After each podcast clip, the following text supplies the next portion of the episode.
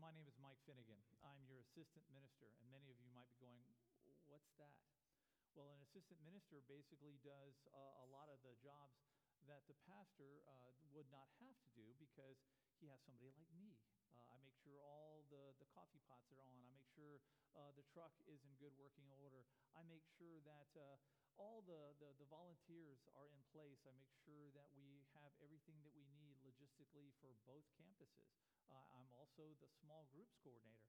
I'm uh, in, in the process of going through each small group and making sure it's healthy, making sure it has everything it needs.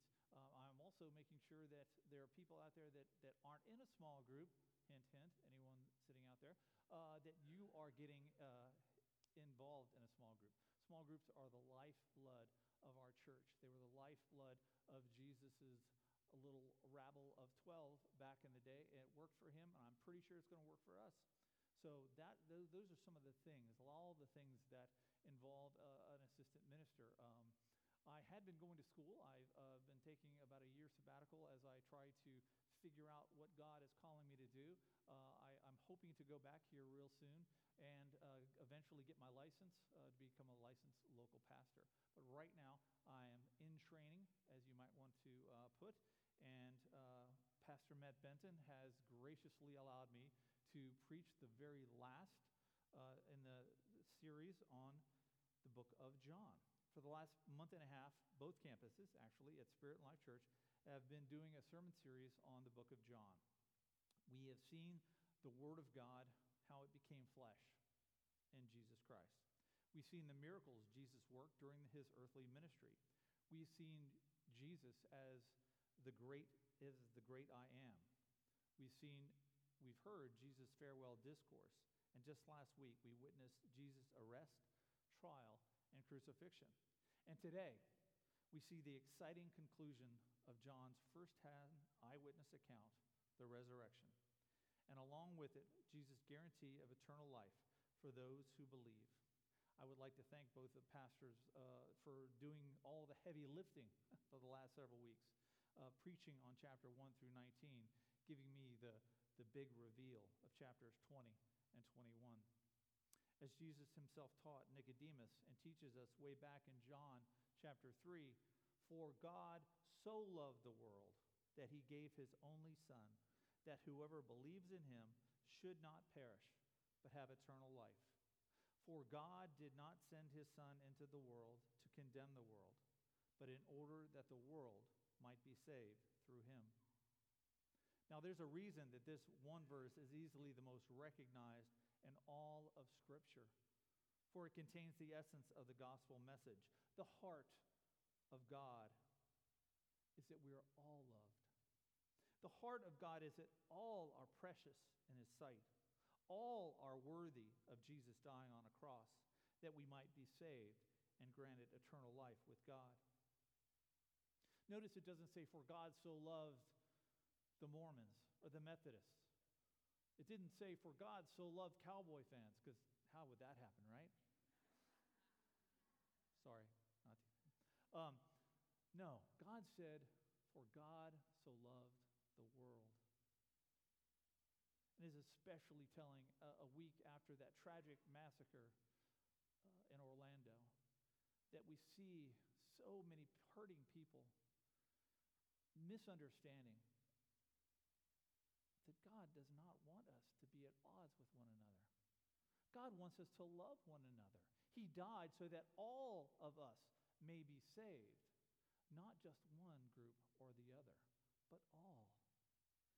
And this promise made by Jesus very early in the Gospel of John now reaches its fulfillment with the resurrection of Jesus. I love in, in Romans where it says, the firstborn among many brothers and sisters, the first to be raised of all of us who will be raised with him. Romans chapter 6, verse 5 tells us that if we have been united with him in a death like his, we shall certainly be united with him in a resurrection like his. Our promise of resurrection to glorious eternal life is now guaranteed in Jesus' own resurrection and glory. At this time, let's, let's look at John chapter 20, shall we? Uh, both 20 and 21 are printed in your bulletin, and sections of it will be printed or actually appear on the screen as well. But let us, let us read. Now, on the first day of the week, Mary Magdalene came to the tomb early, while it was still dark, and saw that the stone had been taken away from the tomb. So she ran away and went to Simon Peter and the other disciple, the one whom Jesus loved, and said to them, They have taken the Lord out of the tomb, and we do not know where they have laid him. So Peter went out with the other disciple, and they were going towards the tomb. Both of them were running together, but the other disciple outran Peter and reached the tomb first. And stopping to look in, he saw the linen cloths lying there, but he did not go in. Then Simon Peter came, following him, and went into the tomb. He saw the linen cloths lying there, and the face and the face cloth which had been on Jesus' head, now lying with the linen cloths, but folded up in a place by itself. Then the other disciple who had reached the tomb first also went in, and he saw and believed. I often wonder what exactly did he believe? He saw something in there and believed. In some of my classes, uh, some of the professors have, have postulated that what he saw was the headcloth folded and put off at the head there, along, not with the other cloth, but folded and placed bed where he lay. And what, what did that signify? Well, in, in that time, Jesus was what? A carpenter. And anytime a carpenter had finished a project, what did he do? He would take his, his, his, uh, his garment off, his, uh, his work cloth off. He would fold it and he would place it on the project. And that would signify that his work had been done. So we see that looked in there, saw the cloth folded up, and on some level understood that Jesus had, had completed his, his work. His mission was finished. He had beaten death. We read further. It says, Then the disciples went, uh, I'm sorry, for as they had, did not yet understand the scripture that he must rise from the dead. Then the disciples went back to their homes, but Mary stood weeping outside the tomb. And as she wept, she stood to stooped to look into the tomb, and she saw two angels in white sitting where the body of Jesus had lain, one at the head and one at the feet. They said to her, Woman, why are you weeping? She said to them, They have taken away my Lord, and I do not know where they have laid him. Having said this, she turned around and saw Jesus standing, but did not know it was Jesus.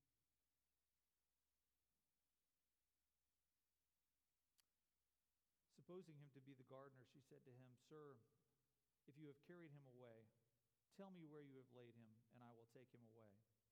Jesus said to her, Mary. She turned and said to him in Aramaic, Rabboni, which means teacher. Jesus said to her, Do not cling to me, for I have not yet ascended to the Father. But go to my brothers and say to them, I am ascending to my Father and your Father, to my God and your God. Mary Magdalene went and announced to the disciples, I have seen the Lord and that he had said these things to her. What an amazing group of experiences.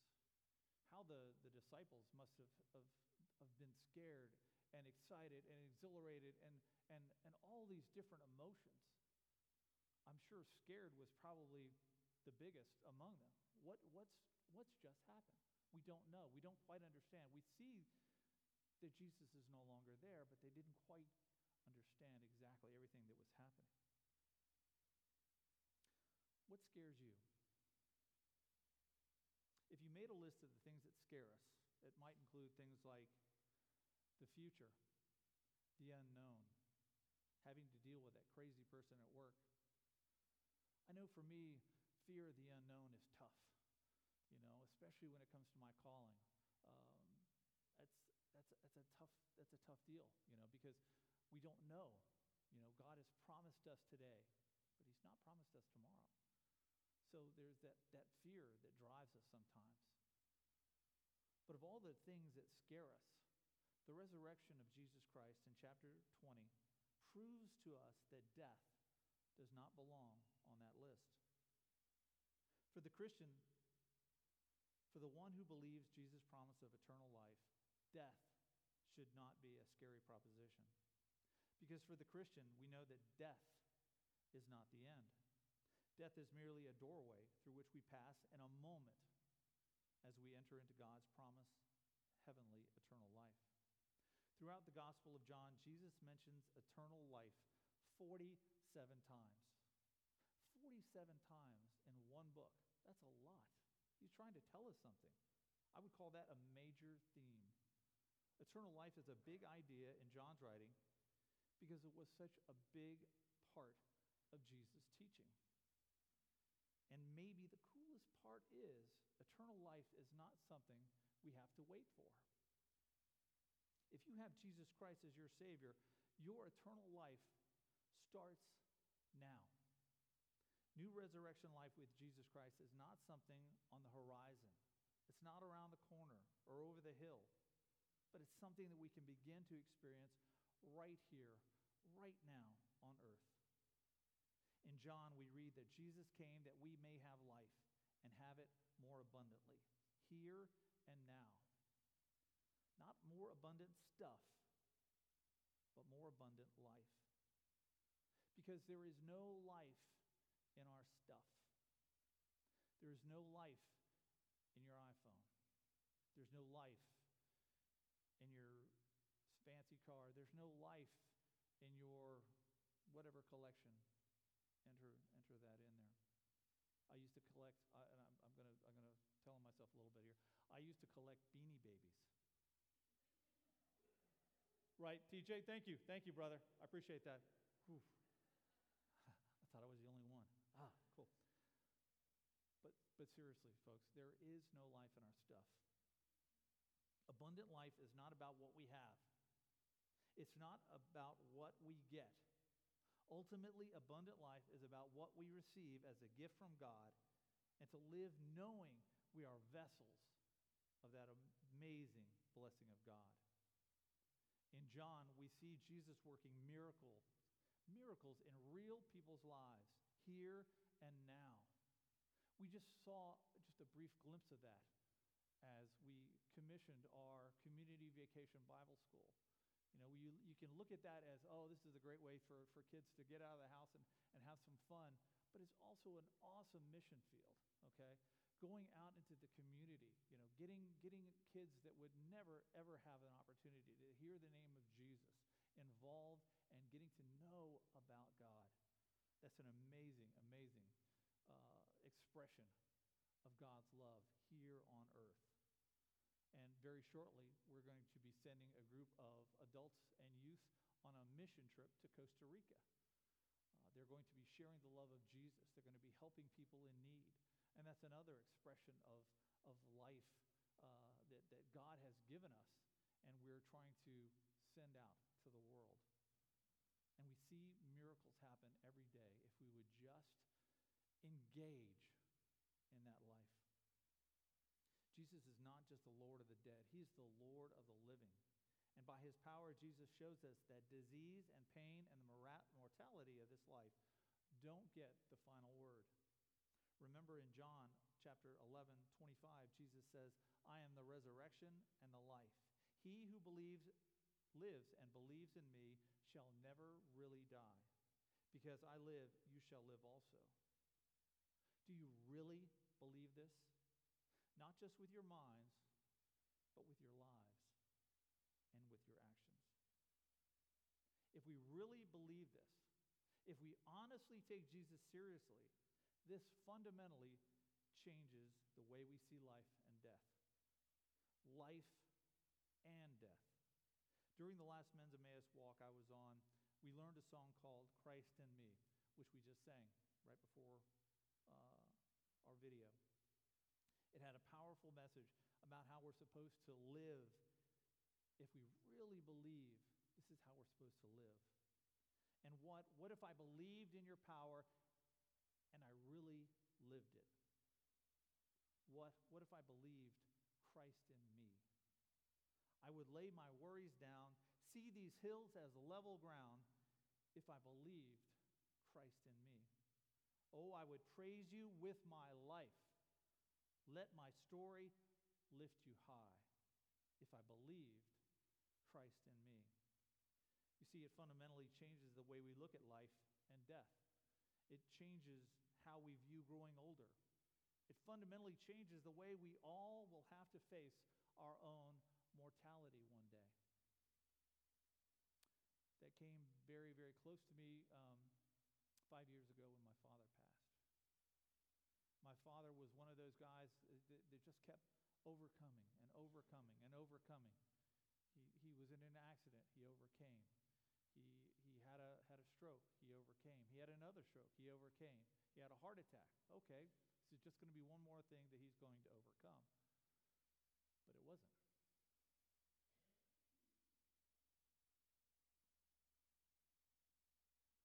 And now I, I firmly believe that my Father is in heaven. Jesus is with him. I know this, and I live my life because I know that. And that's how I live my life. So what's going what's heaven going to look like? What's it going to be like? Through the glimpses of heaven we get in scripture, we see that there's no more pain, no more mourning, no more crying. We'll be with Jesus. We'll be with our loved ones. But it's not just going to be pearly gates and golden streets and singing kumbaya. That's not exactly what it's all going to be. Through Jesus Christ, we can begin to know heaven's joy here and now. When we love one another, we experience heaven's joy here and now. When we forgive each other, we experience heaven's joy here and now. When we forgive and love ourselves, when we allow ourselves to be loved and to be forgiven by God, by others, and ourselves. We experience heaven's here and now. Let's look at John chapter 21 for a glimpse of that type of forgiveness. When they had finished breakfast, Jesus said to Simon Peter, Simon, son of John, do you love me more than these? He said to him, Yes, Lord, you know that I love you. He said to him, Feed my lambs. He said to him a second time, Simon, son of John, do you love me? He said to him, Yes, Lord, you know that I love you. He said to him, Tend my sheep. He said to him the third time, Simon, son of John, do you love me? Peter was grieved because he said to him the third time, Do you love me? And he said to him, Lord, you know everything. You know that I love you. Jesus said to him, Feed my sheep. Now, most of us look at this section of John as the redemption of Peter. He's been reinstated after his denial of Jesus three times before the cross.